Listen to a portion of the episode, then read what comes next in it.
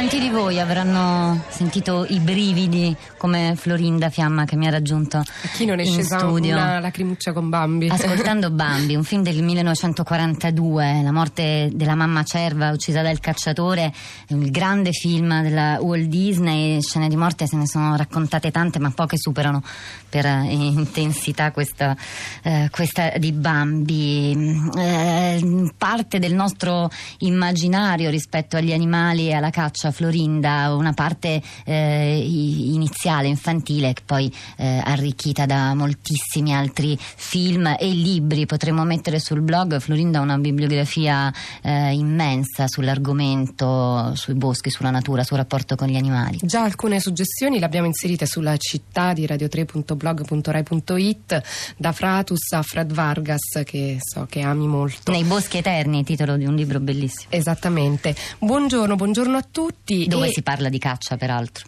e- e si parla di caccia anche sui nostri social network, su Facebook in particolare, ma anche su Twitter.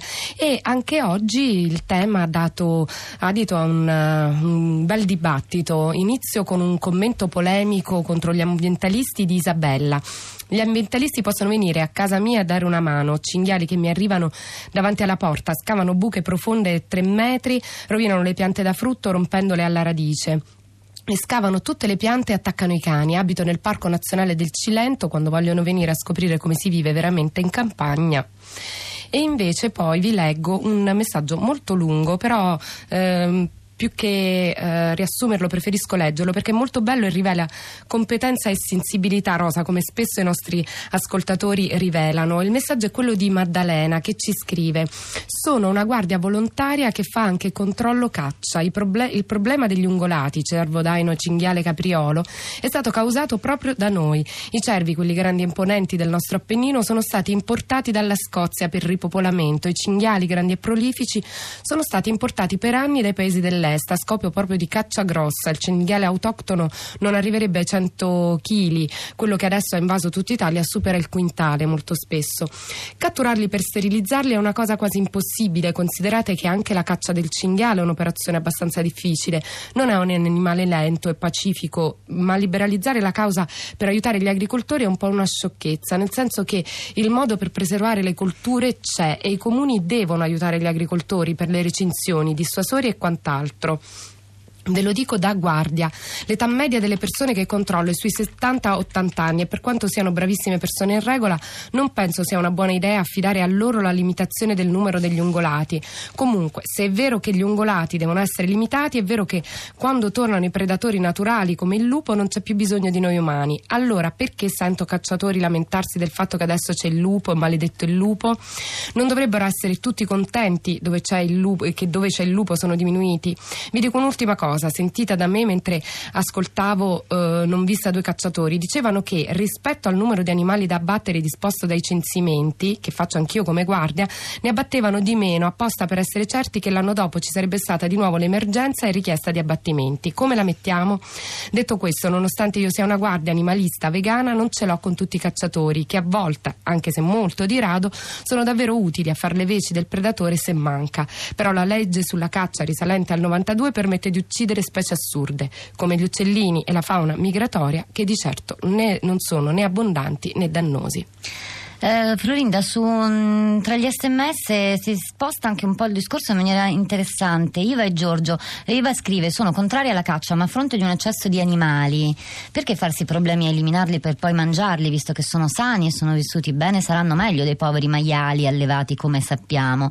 È un po' quello che dice anche Giorgio, che dice: Irritante sentire questi discorsi. Agricoltori, alias devastatori del territorio, alias mantenuti dalle PAC, che sarebbero le politiche politiche agricole eh, comunitarie che erogono poi dei, dei contributi, che, pa- che, piangono sempre e comunque ambientalisti ideologia- ideologi- ideologizzati, avulsi dalla realtà, promotori di soluzioni fantasiose, cacciatori per lo più ignoranti e incattiviti, specie in Toscana, politici che pesano i voti delle varie categorie.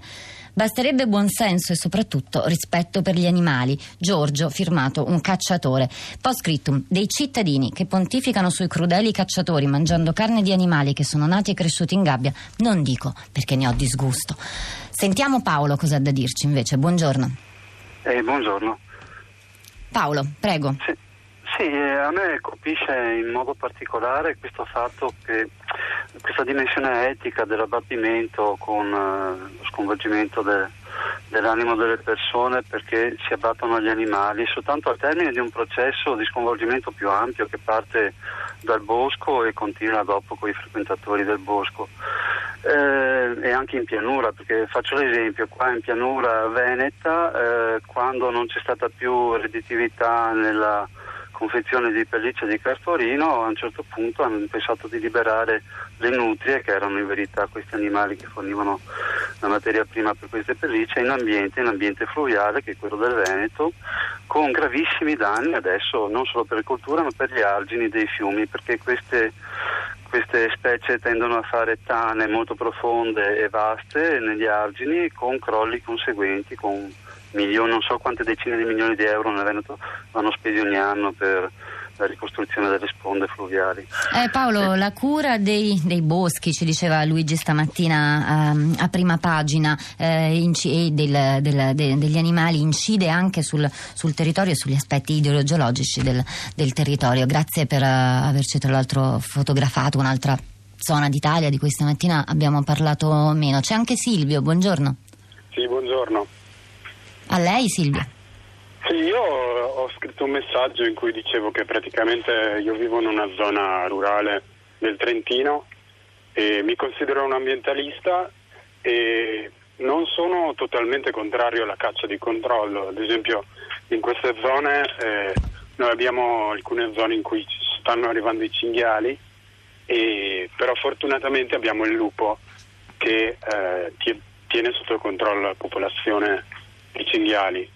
Io sto pensando a, eh, ad esempio agli agricoltori che subiscono eh, delle eh, devastazioni dei loro raccolti e credo che in zone in cui manca un predatore naturale sia molto importante che eh, intervenga l'uomo anche con la caccia di controllo, se necessaria, se altri metodi eh, non sono, non sono efficaci la lotta del, tra, tra, il cinghiale e il lupo è qualcosa che abbiamo letto mh, mm, questa mattina in un articolo che, che ora non, non, riesco ad aprire. Era un articolo sulla stampa di circa un anno fa, quando peraltro si cominciò a ragionare, ci spiegava l'assessore Remaschi su questa legge. Era un articolo che diceva se i cinghiali tornano a uccidere, spiegava il rapporto proprio tra cinghiali e lupi. Um, un sms eh, interessante. Alessio scrive: Mio padre, classe 1924, diceva che ci sono i cacciatori e gli sparatori. I primi rispettano l'ambiente e quello che cacciano,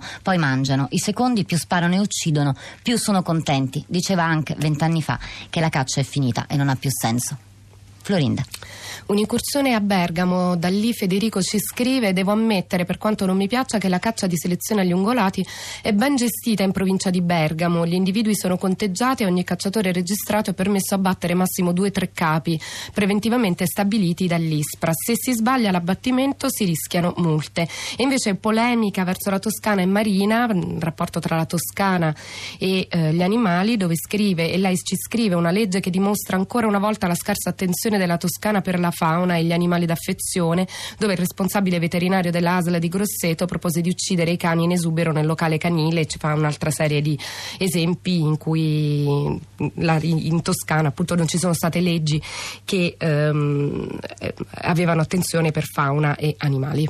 Un altro punto di vista è quello di Marcello che dice provate a investire un cinghiale di due quintali con la vostra auto mentre accompagnate i figli a scuola la mattina. Daniele, buongiorno. Buongiorno, eh, chiamo da Roma e sono laureato in scienze naturali, quindi ho studiato un po' di ecologia e un po' di ecologia mi occupo.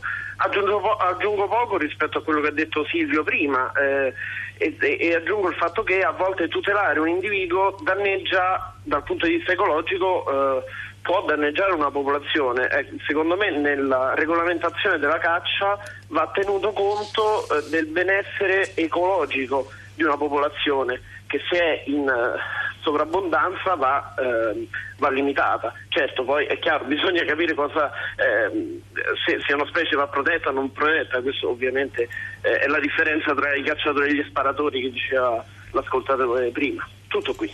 Grazie Daniele. Florinda?